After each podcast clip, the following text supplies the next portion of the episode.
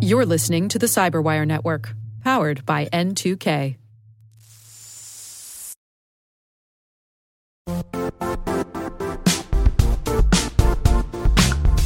And now, a word from our sponsor, Zscaler, the leader in cloud security.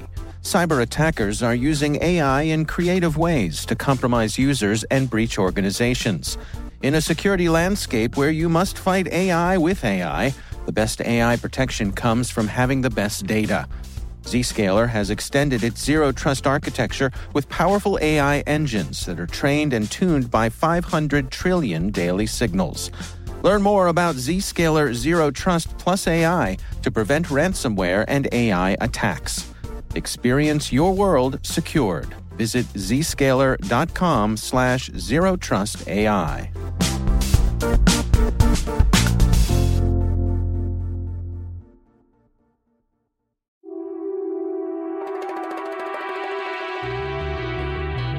Hi, and welcome to Spycast from the secret files of the International Spy Museum in Washington, D.C. I'm Dr. Vince Houghton, the museum's historian and curator. Every week, Spycast brings you interesting conversations with authors, scholars, and practitioners who live in the world of global espionage. If you have any questions, comments, or concerns about Spycast, or if you want to suggest someone who might be a good future guest, email us at spycast at spymuseum.org. That's spycast at spymuseum.org. Also, if you like what you hear, and even if you don't, please take a minute to review us on iTunes or whatever platform you might be listening. We're always looking for ways to make Spycast better, and you can help.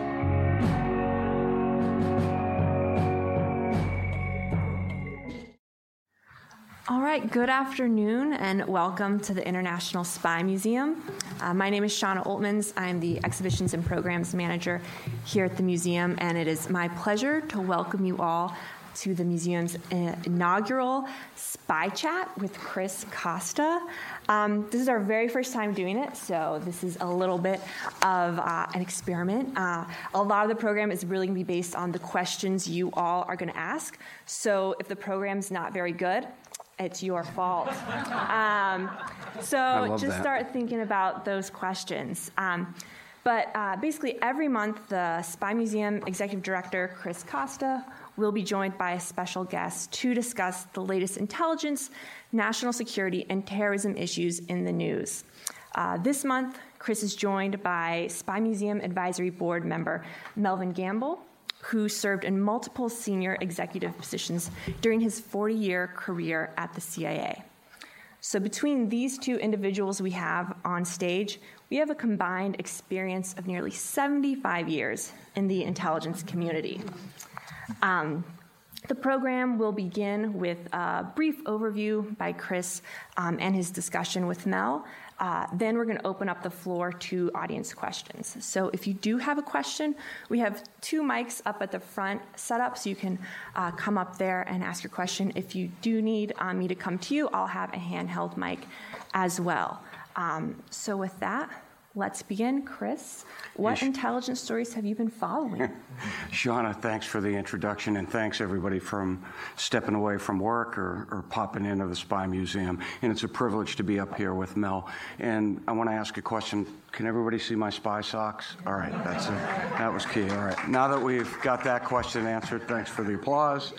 Um, let me just hit some highlights of some stories you may or may not know from last year. Then we'll c- close out from 2019. We'll just talk about the dizzying amount of stories that uh, have already hit the media this January in the new year. So I'll touch upon those, a sentence or two. I'll turn it to Mel, and then the questions come from you guys. Uh, IntelNews.org publishes a list of 10 of the most important stories of 2019. Actually, they do it every year. So I picked five of these stories that I'll touch upon that I think are important. First, there was reporting that 16 individuals from the Ministry of Petroleum in Iran were rolled up as Western spies. You can check out that reporting. I think it's important in the context of what's going on with Iran and how Iran operates. The veracity of that can't be determined, the story, but understand that uh, Iran is frequently reporting CIA agents being arrested or Israeli agents operating against the interests of Iran. But 16 arrests is quite profound, and 17th was actually executed for purportedly being a CIA spy. Next story Saudi Arabia, in no particular order, by the way, Saudi Arabia hired Twitter employees to spy on users. This is an important story in terms of think about the assassination of Khashoggi, Khashoggi last year, and think in terms of Saudi Arabia reportedly wanting to find where their dissidents are in the world and influence that, track their IP address addresses, and they did it with two Saudi employees at Twitter, and a third official was associated with the Saudi gov- government. So that's an important FBI case. And of course, no shortage of assassination stories. We already talked about the Saudi case, but let's not forget that there is a numbered Russian organization that was revealed for the first time in Europe this past year that is apparently conducting assassinations and disinformation operations. But the assassination story I thought that got lost in the news cycle last year is two individuals from Iran. They were from an organization called MEK, which is an opposition movement. The MEK causes a lot of problems for the current regime in Iran. They, they used to live in Ashraf, Iraq, where they were essentially refugees. Now they live in Albania, hosted by the Albanian government. That's an important story to keep your eyes on. Uh, just to digress for a second, because just this week, several Iranian officials were declared persona non grata in Albania because MEK are targets of possible Iranian intelligence operations against them. So they're an opposition movement. The MEK two individuals from MEK in the Netherlands were, were operating there or living there, and Iranian intelligence sent operators to kill them and assassinate them in the Netherlands. So, two individuals that oppose the regime were assassinated not too far from The Hague in the Netherlands. That was a year ago this month. Another interesting story. Uh, kind of a fun story in some ways. Germany's BND, which is their federal intelligence service, just established and cut the ribbon for the biggest in, intelligence building in the world, if you will. BND, German headquarters, is now in Berlin versus Munich. I feel bad. Munich is very nice. Berlin is nice too, but I think Munich is, uh, is probably more desirable for some of the employees. All that said, it says a lot about where German Germany is in, the world right now and what they think they have to do with regard to intelligence collection. And a really complicated story that we can dissect a little bit is Libya. There's currently a ceasefire there. There are two factions. If we want to deep dive on who the organizations are and the importance of the story, we can do that. But different actors from different countries are supporting different sides. It's extremely complex, not to mention ISIS operates in Libya. So that was 2019. That's my top five stories of interest. 2020, we can talk about Soleimani, the strike against him. We can talk about threats from North Korea, literally on New Year's Day, I think. We should not forget about possible peace and reconciliation in Afghanistan. That's really important, right? We've been at war for 19 years. Another interesting story is the fact that the FBI arrested a Chinese scientist that director of the FBI characterizes as non traditional collectors because this particular Chinese national was trying to board a flight with some medical research data on cancer. And he stole that data and was taking it back to China.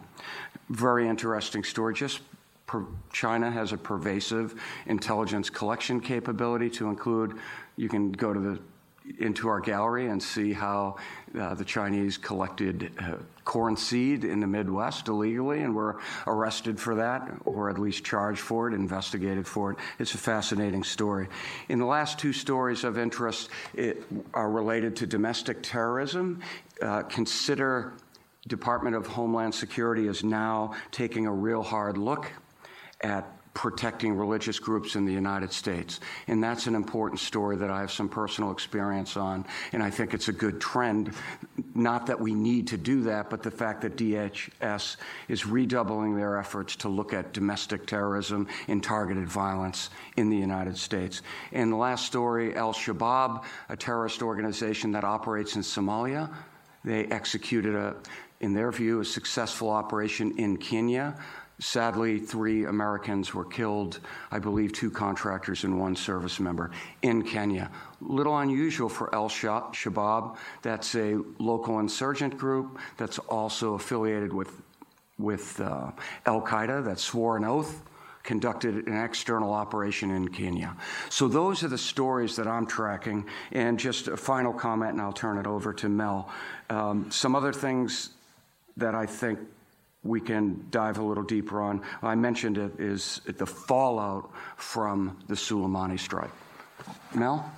Okay, um, that's all all great. Enough. I thought we were going to um, cross paths on some of the stuff. Um, the top topics that I saw were, uh, and I think you all probably uh, are in, gre- in agreement in looking at these already. Russia, as we well know, has been the main uh, issue for us for, uh, for, well, for forever. I'm the old guard guy, so I never gave up on Russia, and I thought we should have uh, recruited all the guys we could have uh, when Soviet Union fell apart. But we have today, here today, and Putin's very much aggressive and trying to regain his uh, some uh, autonomy in trying to manage, trying to manage the, the country and um, the oligarchy that he has and, and interfere in what's going on in the rest of the world. So, economically, regional influence and efforts to uh, uh, divide the U.S. allies in NATO and other places, the UN, uh, Russia's become very aggressive in that. So, uh, it's been in the news. I'm just sort of giving you an outline of uh, how I see things uh, from what happened in 2019. China, again, as we all know, with the uh, Belt and Road Initiative, which they've used to go uh, to um, compete uh, again economically, militarily, as as um, Chris said, uh, science and technology, that's their main key objective uh, for the U.S., uh, trying to gain an advantage on, on that. And um, you know they're looking to expand their influence uh, in Africa, Middle East, uh, not so much the Middle East, but Europe and, and South Asia, and even a little bit in uh, Latin America. Um, North Korea, uh, we've seen from a national security perspective that uh, they haven't abided by the promises that they've made. That continues to be an issue uh, and remains in, in the papers. I won't say much about Iran. I think we've covered that one enough, and I think uh, with the recent events, uh, uh the only thing that I will add is, as you know, the um, uh, Germany, France, and uh, Britain have um, initiated, triggered the dispute mechanism, which tells, which indicates to Iran that uh, they violated the terms of the agreement. This is to continue to put pressure on on uh, Iran, even though they feel that they they are justified given uh, the recent uh, killing of uh, General Suleiman. Um, Ukraine, I won't talk much about that. We all know what that, that issue is. If you have questions on it, I'll, I'll let Chris answer those. Syria, Russia and Iran, Turkey, I think, have uh, gained the most from the U.S. withdrawal. Uh, what happens to ISIS is something that we'll continue to monitor. Um, uh, my, my, suspicion is they'll move to uh, Iraq and other neighboring countries and continue to be problematic for, for us. Sudan is one that I added to my list, and it's because one that uh, I've followed uh, and been involved in with the comprehensive uh, agreement creating South Sudan, et cetera. but uh, the, the, the issue there is uh, it's much it's not just uh, Sudan that's we should be focusing on Egypt, UAE, and um, Egypt, UAE, and Saudi Arabia are three countries that have a have an interest in it. Particularly, particularly Egypt, because of the um, the water issue, which has been a, a, a long-running issue between uh, Sudan and Ethiopia. Uh, so it's one of those, uh, not so much the climate change issue, but an issue of uh, importance to, to Egypt from that perspective. Uh, Venezuela, um, again, we all know what the issue is. Uh, the, the U.S. government would like to see Maduro out and um, a new, new government in. Uh, they put pressure, continue to put pressure on the petroleum. Uh, I think uh, at this point, uh, Venezuela uh, produces about 650,000 to a, a, million barrels of oil a day, all of that economically. But it's going into the pockets, according to the government and others, going into the pockets of the senior officials and not, not to the people. Uh, Cuba is a quiet one. I have that on my list, but it's, it's mainly because uh, uh, Cuba is partially involved in Venezuela. Uh, but Cuba has taken on less of a role. They have their economic issues, and uh, they so at this point they've been really pretty quiet. Uh, for the 20th, uh, for 2020, um, one of my one of my major concerns, or I think will be an issue, will be the cybersecurity threat. I think that's going to one uh, Russia, China, Iran, North Korea, and others um, will, uh, which I haven't defined, but non-state characters who who do this for for money. Um, are going to be interfering in the elections, our upcoming elections, and trying to influence the elections through, throughout the world. And it's one of those, if we don't get a handle on it, it's, it's, it's going to be a, a major crisis for us. Uh, Afghanistan, who knows what that one's going to be too in 2020, but it, I think it's one that will be in the news. Uh, we talked about Iran a little bit, but what I see is a, um, uh, um, another problem involving Iran will be Saudi Arabia. Um, whether MSB continues to be one of the key leaders in Saudi Arabia and how he manages that, how he manages the conservative religious groups in Saudi Arabia. Uh, and uh, will this open up a door for Iran rather than to come after the U.S., will go after uh, some of the U.S.'s friends and create havoc that way? Um, I, I mentioned cybersecurity. One part of that that I, I uh, think will be in the news will be influence, what I call influence operations, and that's um, through the social media. And, and once again, if we do, I grew up, and one of one of the people that I uh, admired and followed is right here in the audience, Mr. Gerber, where we ran Ru- Russian um, Russian uh, influence operations.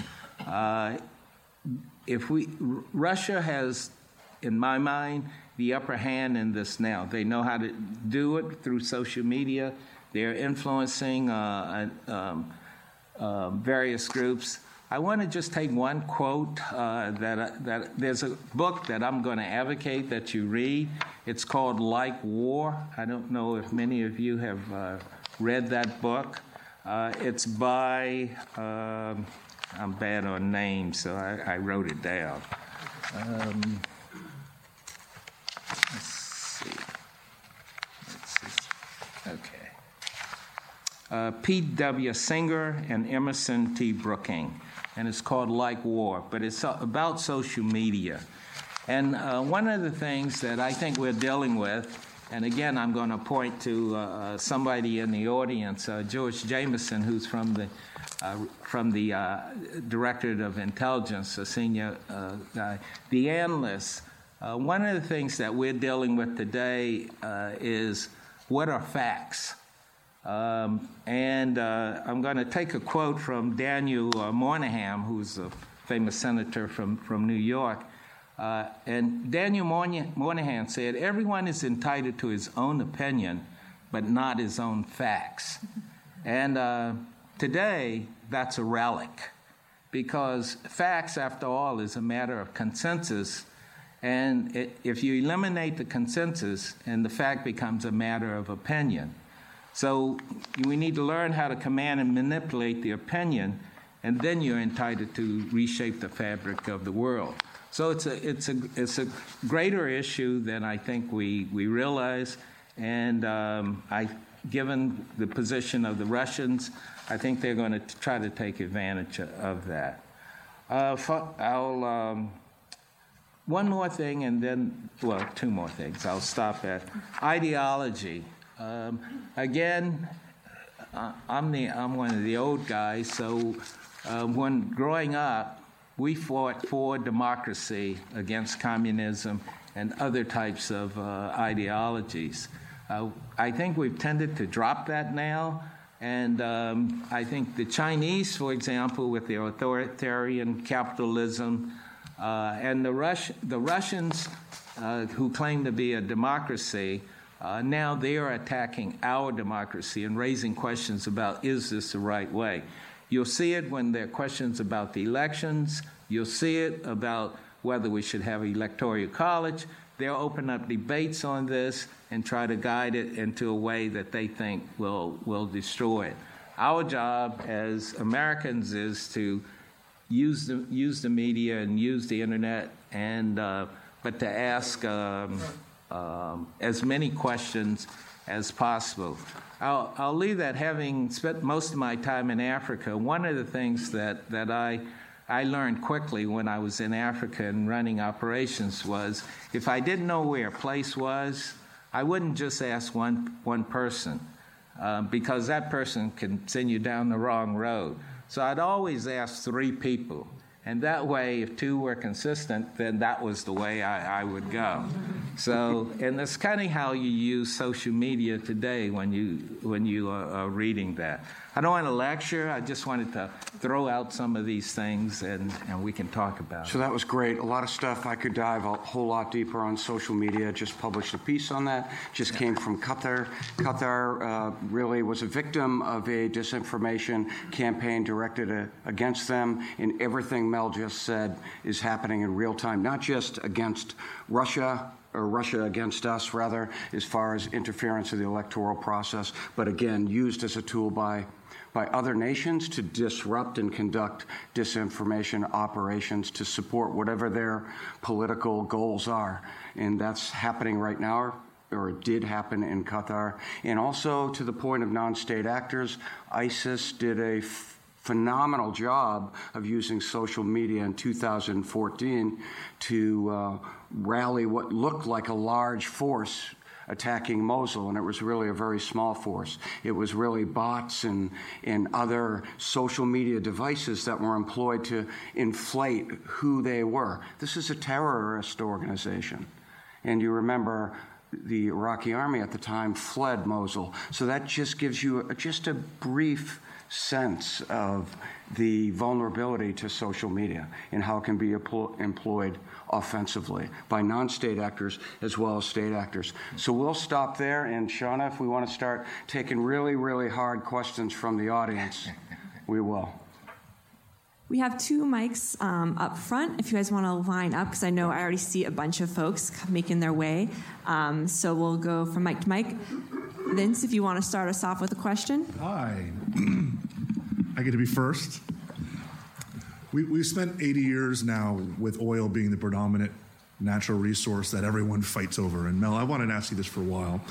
Time you spent in Africa, I'm wondering where are we and how close are we to where water becomes more important than oil, particularly with climate change, particularly with in Africa, with so much of um, that area being dependent on, you know, oil is not the key issue.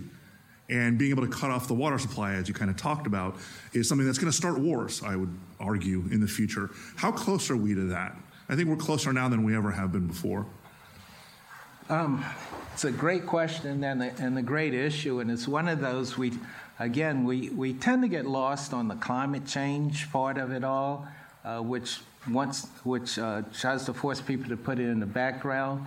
Um, but uh, a couple of things. One, uh, water is a, is a key issue, and um, there have been a number of conferences, uh, ironically, on uh, uh, the water issue uh, because of uh, the diseases from cholera to you name it, um, that has been a major concern.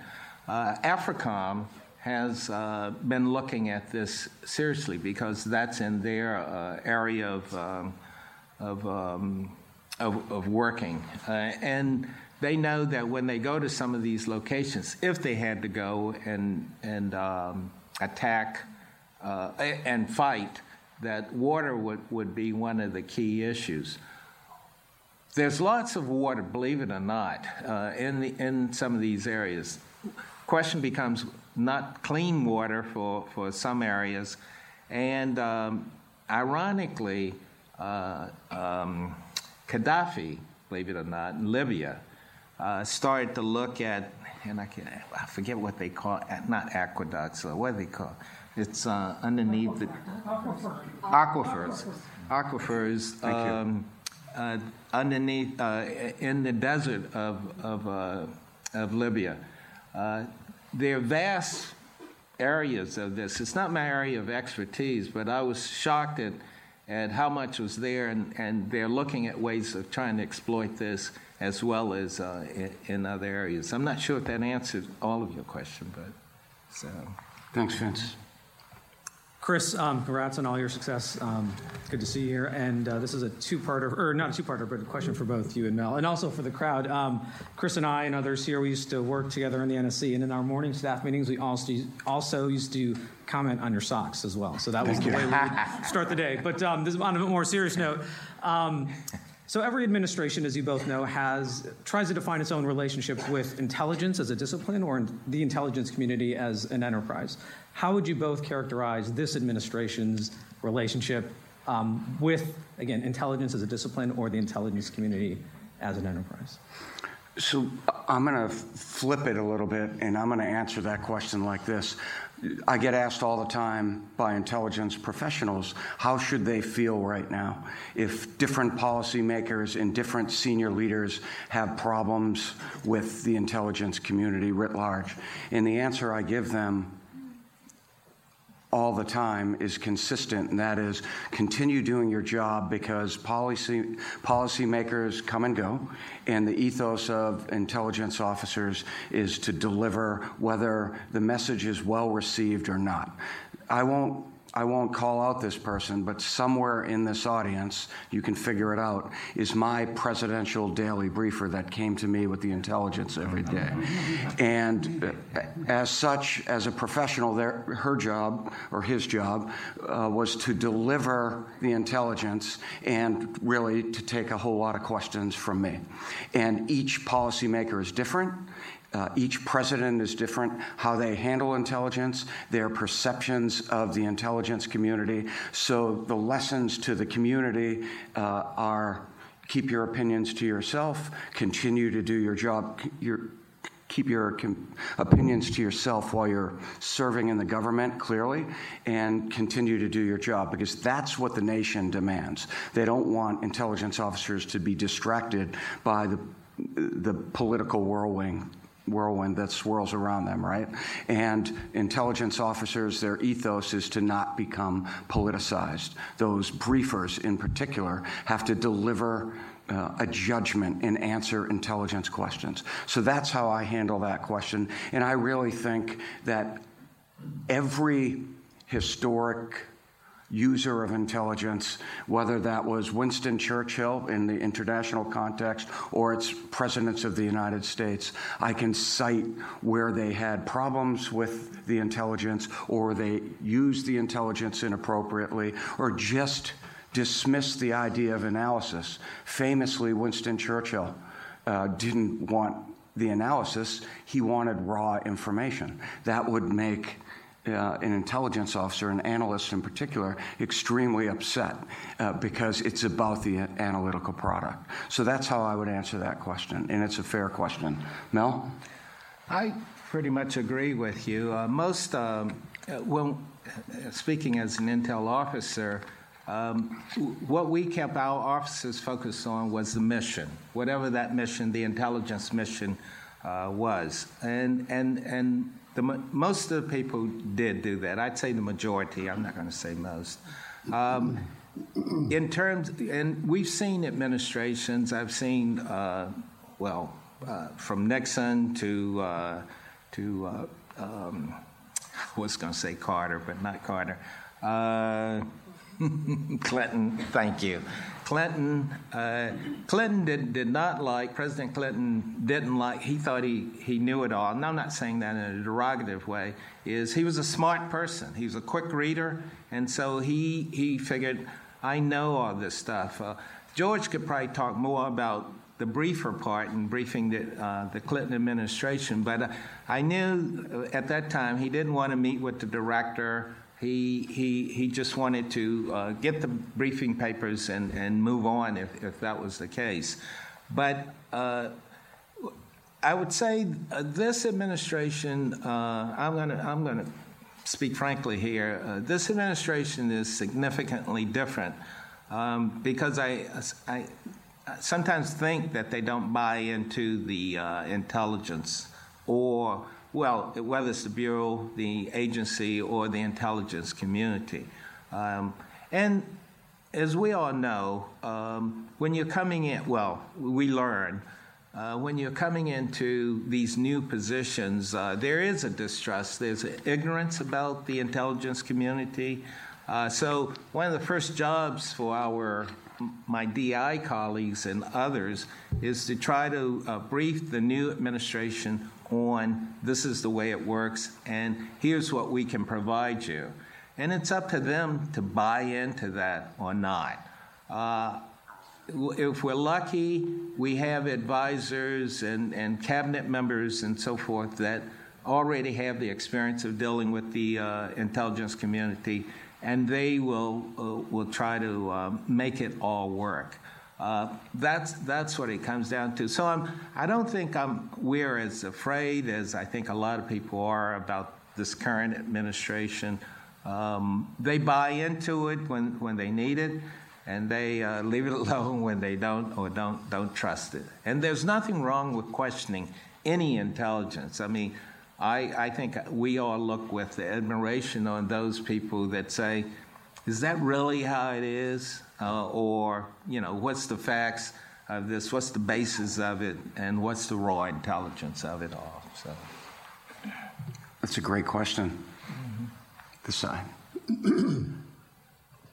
well, um, I'm part of the old guard too. I have millennial children, uh, and I read that our younger generation is opting for communism rather than an open society. Uh, I also read that if they become aware of the facts that 95% of those, uh, 70% of our, our, youth are, are leaning towards um, communism. But when they understand the facts, they 95% of those folks, young kids, end up saying, Well, I wouldn't want that. It's just a matter of information. And you were talking earlier about disinformation. I, I'm not trying to be editorializing, I'm trying to bring a point across. I think that our university system is a part of the problem in their worldview, but as it relates to the university system, I, I see folks, our government, f- focusing more on the the Russians and all, but I think our real enemy, and, and it, doesn't mean that Russia is not an enemy. I think that this has been going on forever and it's going to go on forever. But we have a real player in, in China, and they're in our university systems. We have the Confucius system, which really is a, a marketing arm for the uh, communist government there. And that, in my opinion, seems like it's embedded more and more in our culture, and you spoke to it, Chris. So I wanted to get an opinion, an idea of what we're doing to combat the Chinese communist influence, in a sense, in our bedrooms and in our living rooms. Thank so you. that's a really tough question. So I'm going to just tackle a piece of it, and this goes back to my learning on disinformation. And you got to the heart of the issue. It is social media, I think, is is the subterranean force here, right? The idea that social media gives people choices that's a problem because right now, the United States in particular, but not just the United States, there's a lot of polarization in the world, in particular in the United States right now. And people are tending, young and elderly too, are going to their own news outlets and they're satisfying their own preconceived notions on what facts are. That what that's what I think is a problem, and I don't know the answer. That's what makes us vulnerability or vulnerable. I'm sorry to disinformation uh, because we are searching out uh, information that supports our own thesis, our own ideas, and that means intelligence services can target pockets of people. If you, they can go to the right social media platform, they can go to the right news outlet and sow disinformation. So, in the future, what's going to need to happen, and this is one of my solutions that I don't have an entire um, answer to, and that's the idea that open source intelligence and a public affairs posture from the US government and other governments needs to identify where, where information is not factual. That's a large task, right? They have to identify where disinformation is. And that's difficult for an intelligence service to transition to doing more open source intelligence and then turning around and identifying disinformation. And I don't have the answer, but that is a problem. So it's a problem of social media, it's a problem of access, and it's a problem of collecting information that supports your own biases, prejudices, and and desires for facts. And it is a challenge, but it makes it a lot easier for people trying to sow disinformation, uh, like foreign intelligence services. The social aspects of what you say, I've heard some, I've read some of the, uh, the percentages of, uh, of people that are polled on thoughts on communism. None of that really bothers me because I think over time we're going to be able to withstand that kind of test uh, just because of who we are. Uh, as a democracy. These things pass and they ebb and flow. Uh, if you look at the long arc of history, look at the American Civil War, look at pre World War II, we've had some tough spots uh, across our citizenry, to include with veterans rioting here in Washington, D.C. on a large scale. So I think these things shall pass. Any thoughts on that, Mel? Yeah, I, you, you covered it exactly how I would. I think growing up, when, when I remember when I was a young college student, um, and it was in the 60s. So, um, and in the 60s, you know, as a young black student, I was um, you know, pro-black, pro, uh, you know, it was Marxism was was better than what we had because, it, and you go through this in, in college, and the great thing about college, as far as I'm concerned, is it forces you to think. It forces you to look at not only the way that you believe, but the way others believe. And somewhere you kind of come out, you know, where you should be on, on things. At least that's, that's what I believe. It, it, it opens up the mind to it. And um, so for college students, I'm, I'm not worried about them. Uh, it's, it's a process. Uh, and as we get older, yeah, I became more conservative, and I worry about my money, you know. So, so uh, and and how I'm going to live, and and and that, those types of things. Um, but as as Chris said, I mean, you've said all the things that I would have said on social media. There is oh, one thing, just uh, um, I, I had made a note of it because I was fascinated by it, um, and I'll try to be quick on this. Uh, let's see. It says, wasn't about facts.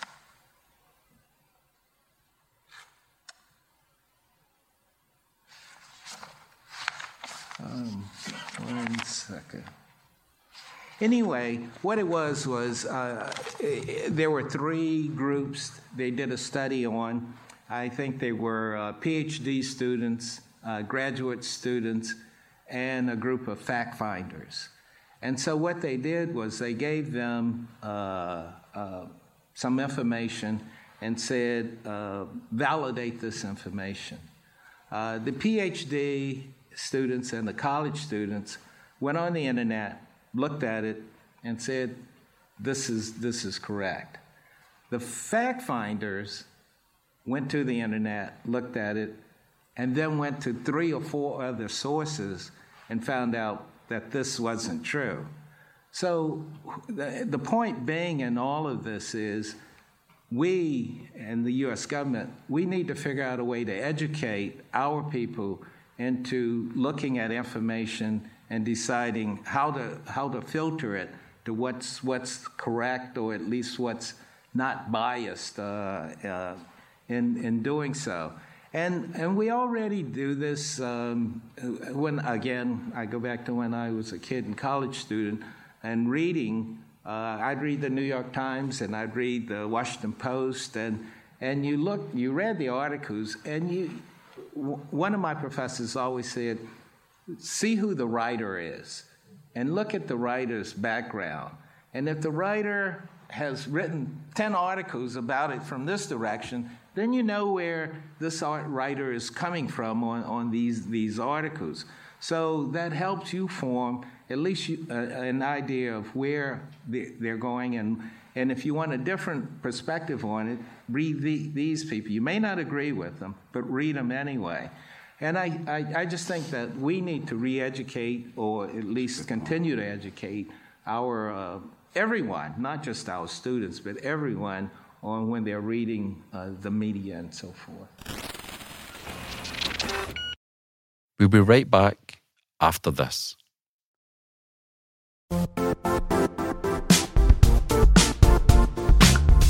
The IT world used to be simpler.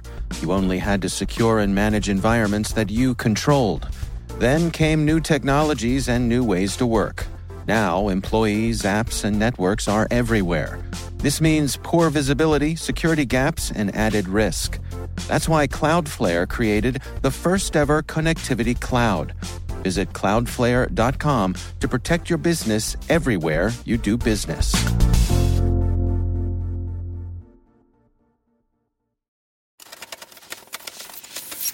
So I really appreciate everybody's patience. So we'll we'll go a little quicker so we can get to you guys because you're standing up. Yeah. So sorry. Uh, well, first I just want to say it's an honor to be here with my two young sons and husband and hear um, about this fascinating piece of y'all and your colleagues that have taken very complicated international um, issues and uh, distilling them for us to understand how complicated it is what you all have gone through and I guess my question is, and it keeps the American ideolo- ideology and our allies alive and well, and that's what I want for my children and the future.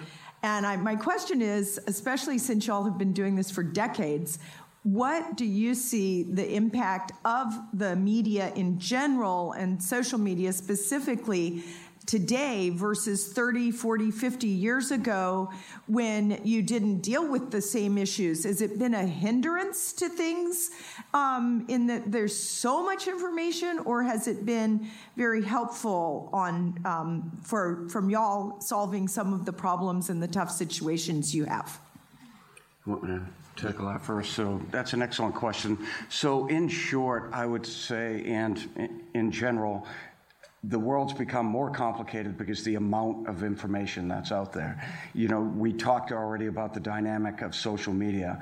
So that has significantly changed the way we collect information, the way we fact check. So my world that I grew up in has significantly changed. Uh, at the same time, analysts have an incredible uh, wealth of resources to sift through, but it's a lot of information to sift through. Of course, we have analytics, and what's really going to change the world of analysis, and I'm not an analyst, but you get a sense for this when you go through our museum and you look at making sense of secrets, because that is so crucial this idea of artificial intelligence that's going to help the human being that's going to help find those data points. So that's one point. Now operationally i was i talked about this at a uh, on a podcast last week on skullduggery. There's been some articles that talk about the challenges to intelligence officers to have some kind of, and I'm speaking very broadly here, deliberately, but the idea of having backstopping who you say you are can be checked. You have to have some kind of digital footprint, you have to have online presence. That has changed the way intelligence officers have to operate. At the same time, on the other end of the spectrum is the idea that people use social media allows intelligence officers to offensively learn so much about a, a, a, target of an intelligence operation. So the world has changed significantly. And everything I'm sharing with you is a change as a result of technology. None of these issues existed in the 1990s, for example, other than we started to see that there, there was a lot of intelligence uh, that had to be sifted through, and that intelligence officers had to, in the words of Bob Gates, they had to cover the waterfront because you didn't know what would be missed. So, intelligence officers were worried about climate change, they were worried about Russia. So they had to do a lot of work, but social media hadn't even come along. It wasn't even a term of art. So that's how I'd answer your question. I know it's only a partial answer, but that's how I think about yeah, it. it. Mel? You've answered, I think. Thank I agree with you. Thank you. This is probably going to be very short, and you may not be able to answer it. I was fascinated when uh, we heard that uh, General Soleimani had been killed, and I wanted to find out more about him. Um, so I hit the internet and I went to press and I went to books. And what I came away with was that he ran proxy armies all over the world, including some operations into Central and South America. And the one thing that caught my attention was that he seemed to be able to work with both Sunni and Shia, which makes him, in my opinion, a fairly dangerous character. How close am I to what you guys know? So I'll just offer this. So you're right, uh, Soleimani had a worldwide footprint. You're right that he uh, was very much involved with proxy armies. That's what made him such a significant threat and what I think to be a very viable target. Not to mention that his actions directly contributed to Americans, a number of Americans dying and being maimed horrifically. Um, I think that um, anyone who comes from the Middle East is adept at understanding cross cultural differences, and certainly somebody like Soleimani w- would understand how to navigate the Sunni world as well. That comes part and parcel with living in that part of the world. But he was a dangerous combination of a special operations commander, a CIA or a foreign intelligence service director, and and a, a general officer. And uh, we've been in a shadow war for decades, and uh, he was the face of that. And I think it was a viable target. So I take that to mean that I didn't get any fake facts. I don't think so with what you, you shared. And I will say we've got about 10 minutes left, so with the four questions we have remaining, we'll end with you four. Yeah, thank you. Um, we're not a tag team, but I also had a question about General Soleimani. Um, last week in the newspapers, after he was assassinated, said he was linked to this um, um, plot to assassinate the Saudi uh, embassy, Saudi ambassador at Cafe Milano here in Georgetown. Um, it was a very detailed story, but there was never a follow up. And he said, This is huge because if this had been successful, many innocent people would have died. Um, and you know, this was um, uh, could have been a game changer in terms of U.S.-Saudi relations, et cetera. Could you please comment on that? I would like to comment first, just just, uh, and I do this gingerly, I want to correct you. In my view, it wasn't an assassination, it was a, a legitimate direct action by the U.S. government. That's my assessment. Other people have taken the view, to include people who have interviewed me, who have said that it's their view it's an assassination. In my view, it was a proportionate uh, attack to take a viable target out. Excuse me, correction. It was more the attack uh, uh, put, uh, on the I- Saudi You're referring to, no, Saudi I understand. ambassador, not the general. I understand that, but when you talk about Soleimani, and, uh, I want to reiterate that he was a viable target. But to your point, that, that particular incident in Saudi Arabia, it's co- consistent with other planning that's been unfoiled throughout the world, not just with Iran uh, Iran IRGC Quds forces, but as well as well as uh, Hezbollah, who are proxies mostly uh, from Lebanon. So those kinds of things and attack planning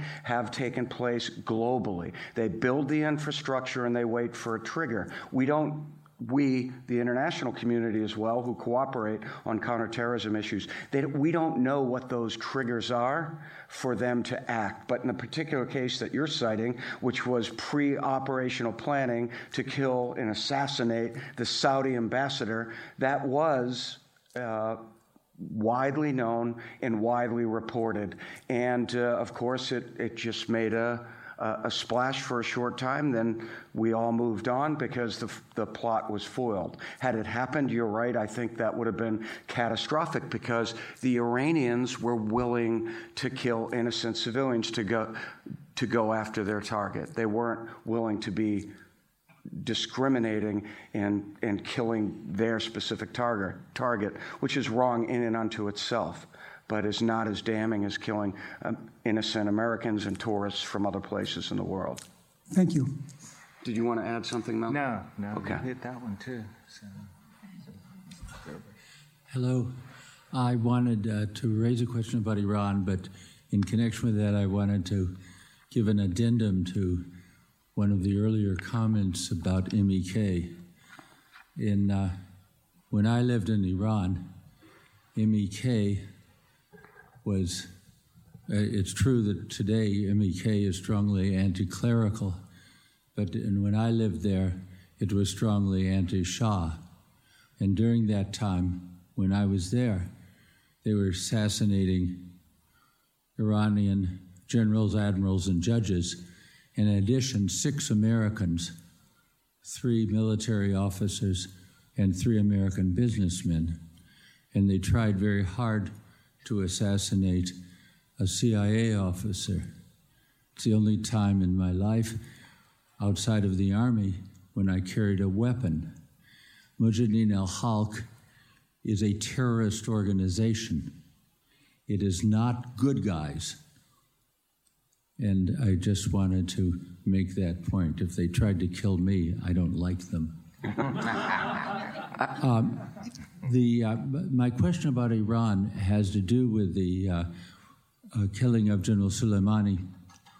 Um, that doesn't change the fact that Quds and the Iran government are heavily involved in anti um, American interests in Lebanon, Syria, Iraq, Yemen, and as uh, one of the speakers noted, also in Latin America, but more particularly in those other areas. And so, my question is ideas that you uh, all may have about what the U.S. can do with diploma- diplomacy, with intelligence, with special operations to hinder what they're doing with, uh, particularly in Lebanon, its serious threat to Israel and to the government of Lebanon and to American interests. What can be done? Well, That's a loaded question. I'll tackle. I, I do want to, because w- our role is to educate the public and, and, and, and um, provide some clarity, right? So I want to talk about the MEK. First of all, anybody that's going to try to kill Burton i- is not a friend of mine, right? Um, but I want to put a finer point on MEK, just a little more history. MEK was considered a terrorist organization. They're bad actors, right? And that's why they were in a very interesting status where they were opposed to Iran and they were in the country of Iraq, where Iran was consistently trying to kill people that are associated with the MEK. They ultimately came off the terrorist list. That doesn't mean they're good guys. It means they're no longer considered a terrorist organization. And the problem was to move them out of the region and then a country. Uh, aligned with the United States or a friend on counterterrorism matters, the country of Albania, took the MEK because it's a problem. Nobody in the world wanted MEK because of the problems they sow. And they went to Albania, all 3,000 of them, and the Iranian government's still trying to kill the MEK. So that's the world we're in. That's kind of the history of MEK. And insofar as your question, that's a loaded question on what we need to do. But I think that. Um, from a foreign policy standpoint, I think that much remains to be seen. That's not a cop out, but the fact that Soleimani was struck, the fact that, to use General Petraeus's um, paraphrase an article he just published, deterrence is back. And my central premise is for 40 years, all we've done is complained that Iran's behavior hasn't changed. We've put sanctions upon sanctions against Iran. So I think less special operations, but more pressure is going to cause, I think, in time, Iran to come to the table. Um, whether it was deliberate or not, it's an open question. You can decide the decision linked to a good foreign policy strategy. I don't know the answer to that, but I think that this could bring Iran to the table. It's certainly a change in our behavior towards Iran. Insofar as special operations, our special operations in Syria, where Iran operated as proxies, aligned with our interests but not partners, going after ISIS. So let me say that again. Iran went after ISIS just like we did in Syria, and we managed to avoid a good deal of confrontation.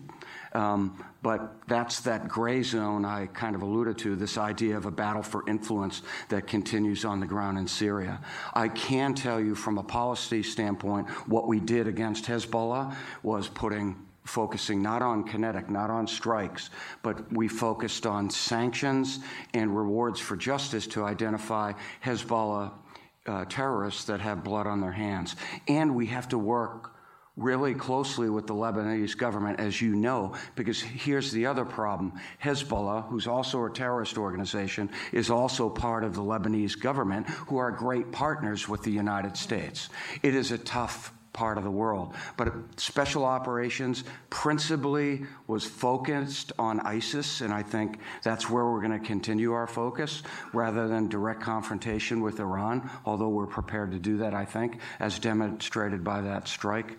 So a lot remains to be seen. These are all good questions, and I don't have the answers to all those questions, Mel? Just a little bit to add to that would be uh, greater. I know that we're focused on it from the intelligence perspective, but I, I still think that uh, we can do better in that area. We've we've taken some hits on it. Uh, and but diplomacy, and when I say diplomacy, it's not just talking, but a much more aggressive um, role uh, from the diplomacy uh, perspective.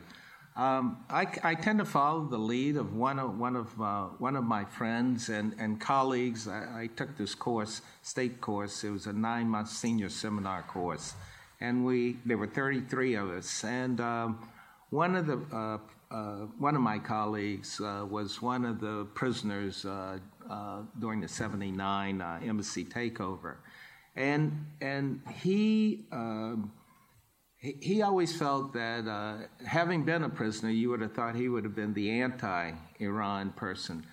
But he, again, he, he always advocated diplomacy, uh, looking, figuring out a way to uh, get at Iran because Iran has this persecution complex, according to him, on um, uh, because everyone wants to take over Iran or, or influence it or control it. And so trying to figure that part out, and I don't know the answer to it, but I, it's the diplomacy, it's the sanctions, it's a combination of things that I think we'll have to have to go after. Them. And again, just to put a finer point on this idea of a gray zone, General Votel, who ran the war in Afghanistan and uh, controlled the fight against ISIS for the United States, he called it a gray zone conflict because it's a battle for influence. And really, what you're getting at, Burton, is there is a battle for influence. And I'm not sure anybody knows the blueprint for how we're going to counter that influence in the future, particularly when, when I think there's a pull to get troops out of the Middle East. And, and I, am not sure in some you know, some respects, I, I think that's consistent with the, what the American people want. So we'll, we'll watch all this play out.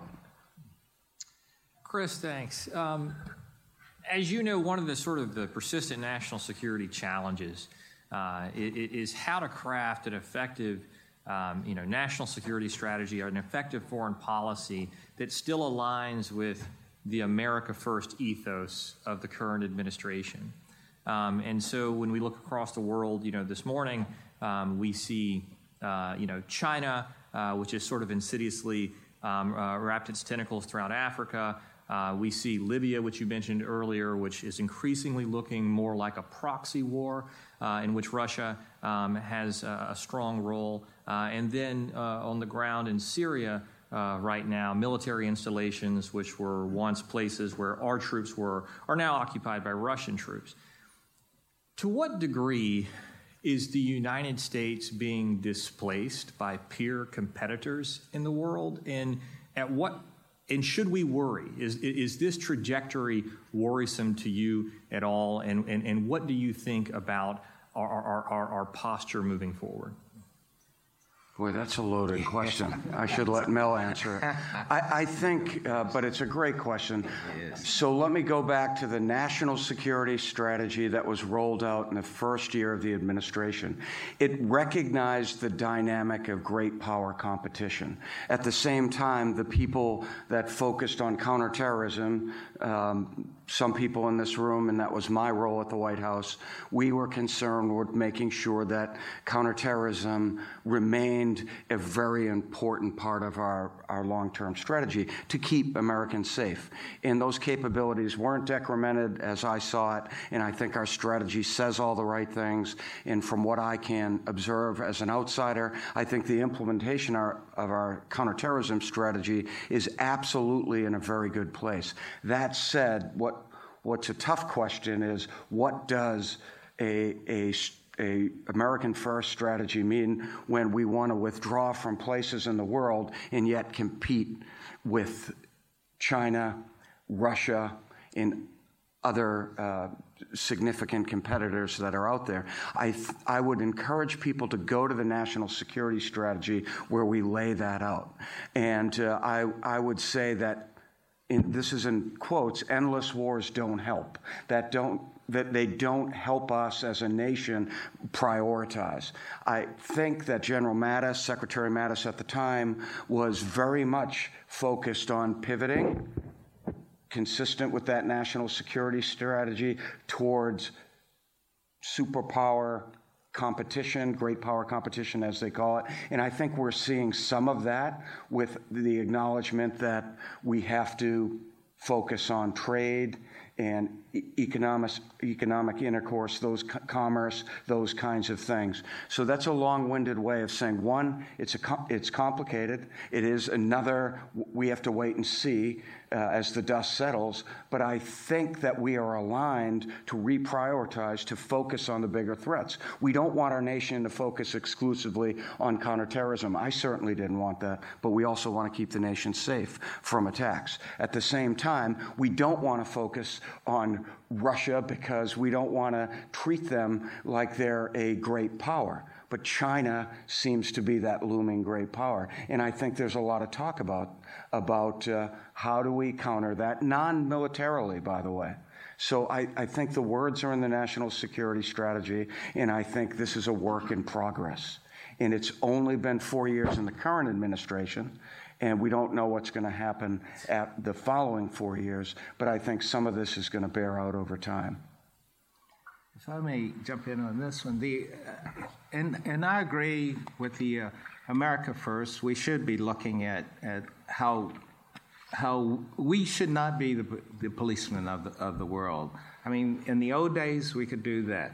today has changed. And, I, and I, I do believe that we should, uh, the European countries should take a greater role in some of these issues as, as well as others.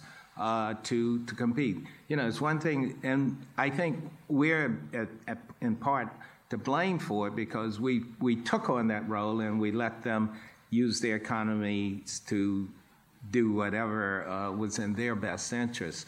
Uh, so that has to change.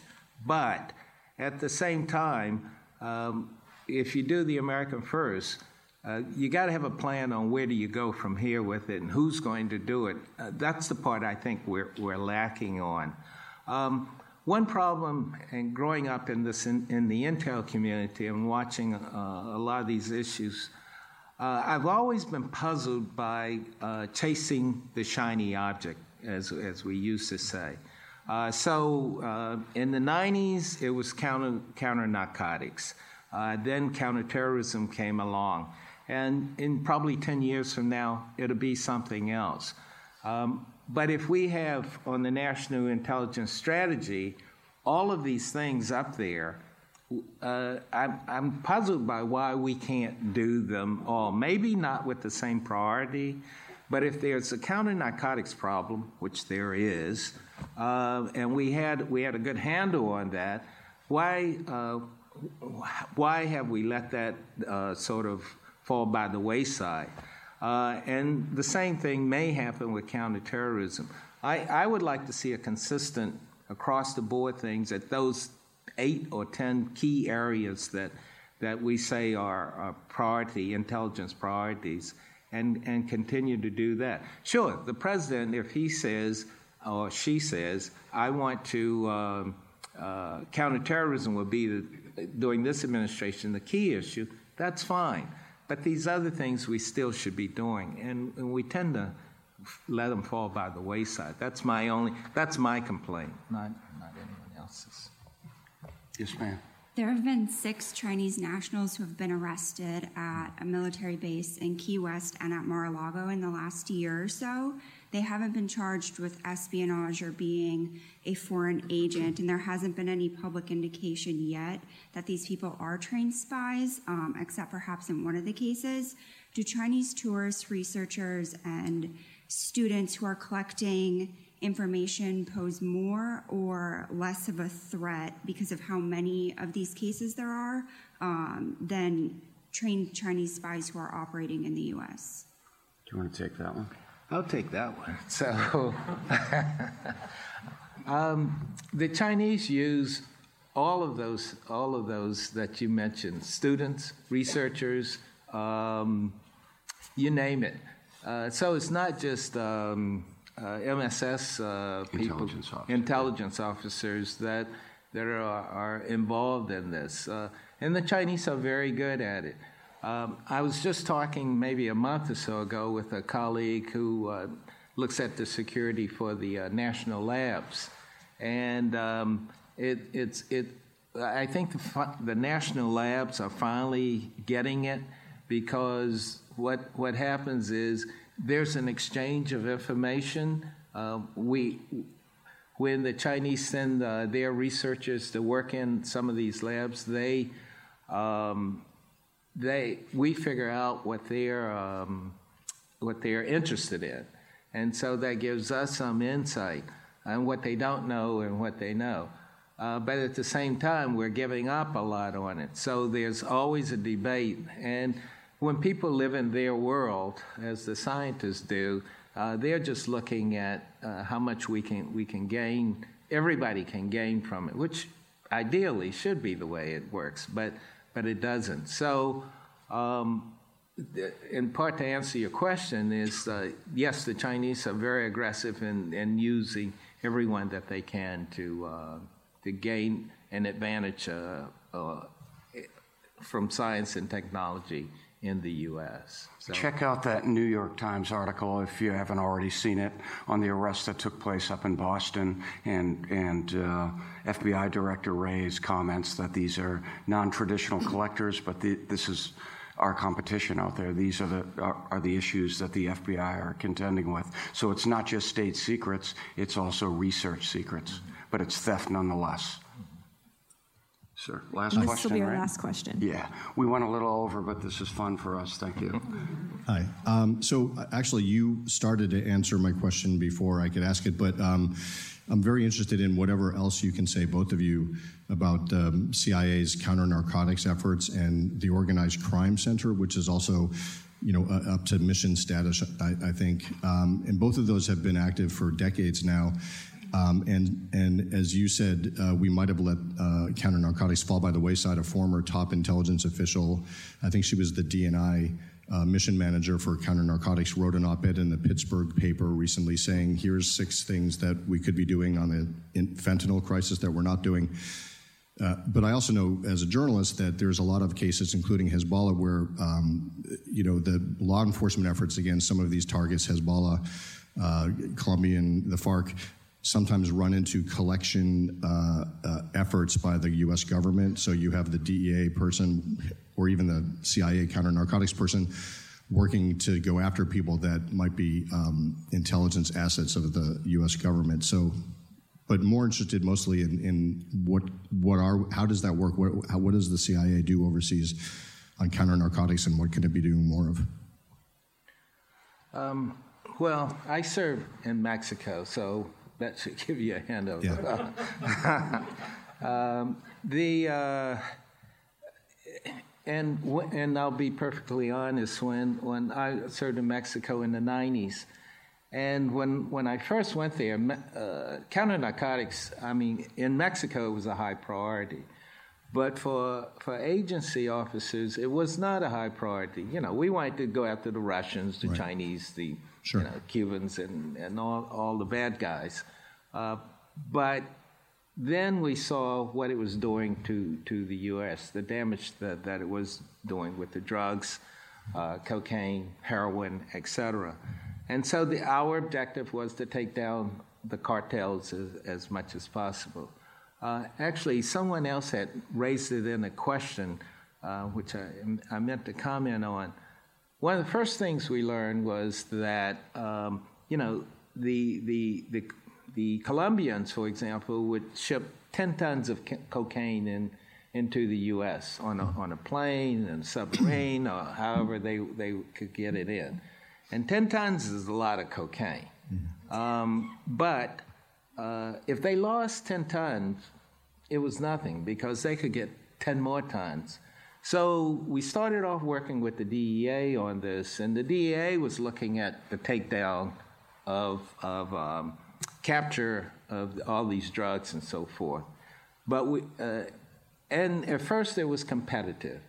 Uh, but then we, we sat down and we talked about it and we said, we got to work better on this. We still want to take down the drugs, but we saw the money as the key part of it. And so we started, because the, the Colombians and the Mexicans, they would kill each other if they couldn't, um, if they lost the money. L- Losing 10 tons of cocaine was nothing, which is shocking uh, for any one of us. But for them, it was the money. So we started to focus on, on, on the money part. And, uh, but the one thing we learned, uh, as I said, someone had mentioned uh, about um, the Iranians working, Sunnis working with Shia. The cartels would use similar m- money launderers. Uh, they didn't care. They, so we were looking at it vertically, but they were working laterally on a lot of these things. So, so we had to figure out then how do we get at get at these people. Um, we started we started we started to have some success at, it, but as as you've noted, um, when counterterrorism, the embassies were attacked, and then 9/11 happened. Uh, this tended to drop by the wayside. But uh, when you look back over the past, uh, in 2017, 70,000 Americans died from uh, drug overdoses. Uh, small number given the, the, the population, but not a small number when you're talking about the loss of life over drugs. And that says nothing about the, the drug addicts and people uh, with these issues. So, how do we get back to that? Again, it's um, uh, trying to get the administration, the government, to, to focus on, on these issues. Um, and people speaking up about it. Uh, fortunately, the fentanyl uh, issue, uh, everyone's focused on that. But still, cocaine's coming in, heroin's coming in, uh, meth is coming in. And, and, and these guys are good. I mean, uh, they're, they have intelligence organizations that are, can compete with a lot of intelligence organizations in, in the world. That's what people don't realize about the, these cartels. I'll stop in a minute, but here an no, example. When yeah. we were going after the uh, one of the Mexican cartels, uh, we found out one they sent people to law school at Harvard, Yale, Princeton, and so forth. And these guys came back, and then some became legislatures. What they do? They want to change the laws in their country so that drugs aren't le- illegal. Uh, and so then you you know we're beating up on the Mexicans to arrest these guys when the laws have been changed because these guys have done it. They send uh, again uh, people to MIT, uh, some of the best colleges in the world, for as uh, chemists, so that then the dogs that we use to sniff out various things, they know how to defeat that. So this is not just a, a a simple solution of bad guys just uh, importing or, or, bringing in drugs. Uh, it's a war, as they, as they said back then, and it continues to be that. So Thank I you. hope that answers. Oh, yeah, no, that's great. Question. Did you want to?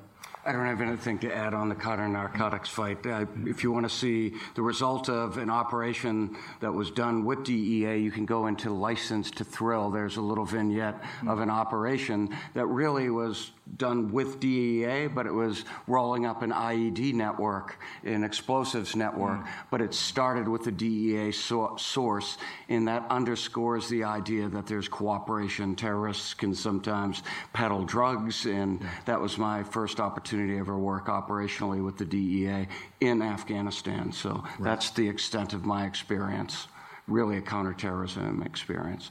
So I, I, know that we want to close out on this. Thank you very much. I apologize for going long. I just want to thank Mel, too, because we don't have presidential daily briefers coming to us every day. So this is all about keeping up with the media, and uh, we had fun doing it. And uh, we will continue to do this each month. We'll assess the program. But thank you all for coming out today. Shauna? And thank you, Chris and Mel. You guys are wonderful. Thank you. The International Spy Museum is a full 501c3 nonprofit. If you want to donate to the museum, or if you're local and want to volunteer at the museum, please visit our website at spymuseum.org for more information. Hey all, Rick here. At N2K Cyberwire, we're dedicated to continuously improving the quality of the news and commentary on our network. That's why we're inviting you to participate in our 2024 audience survey.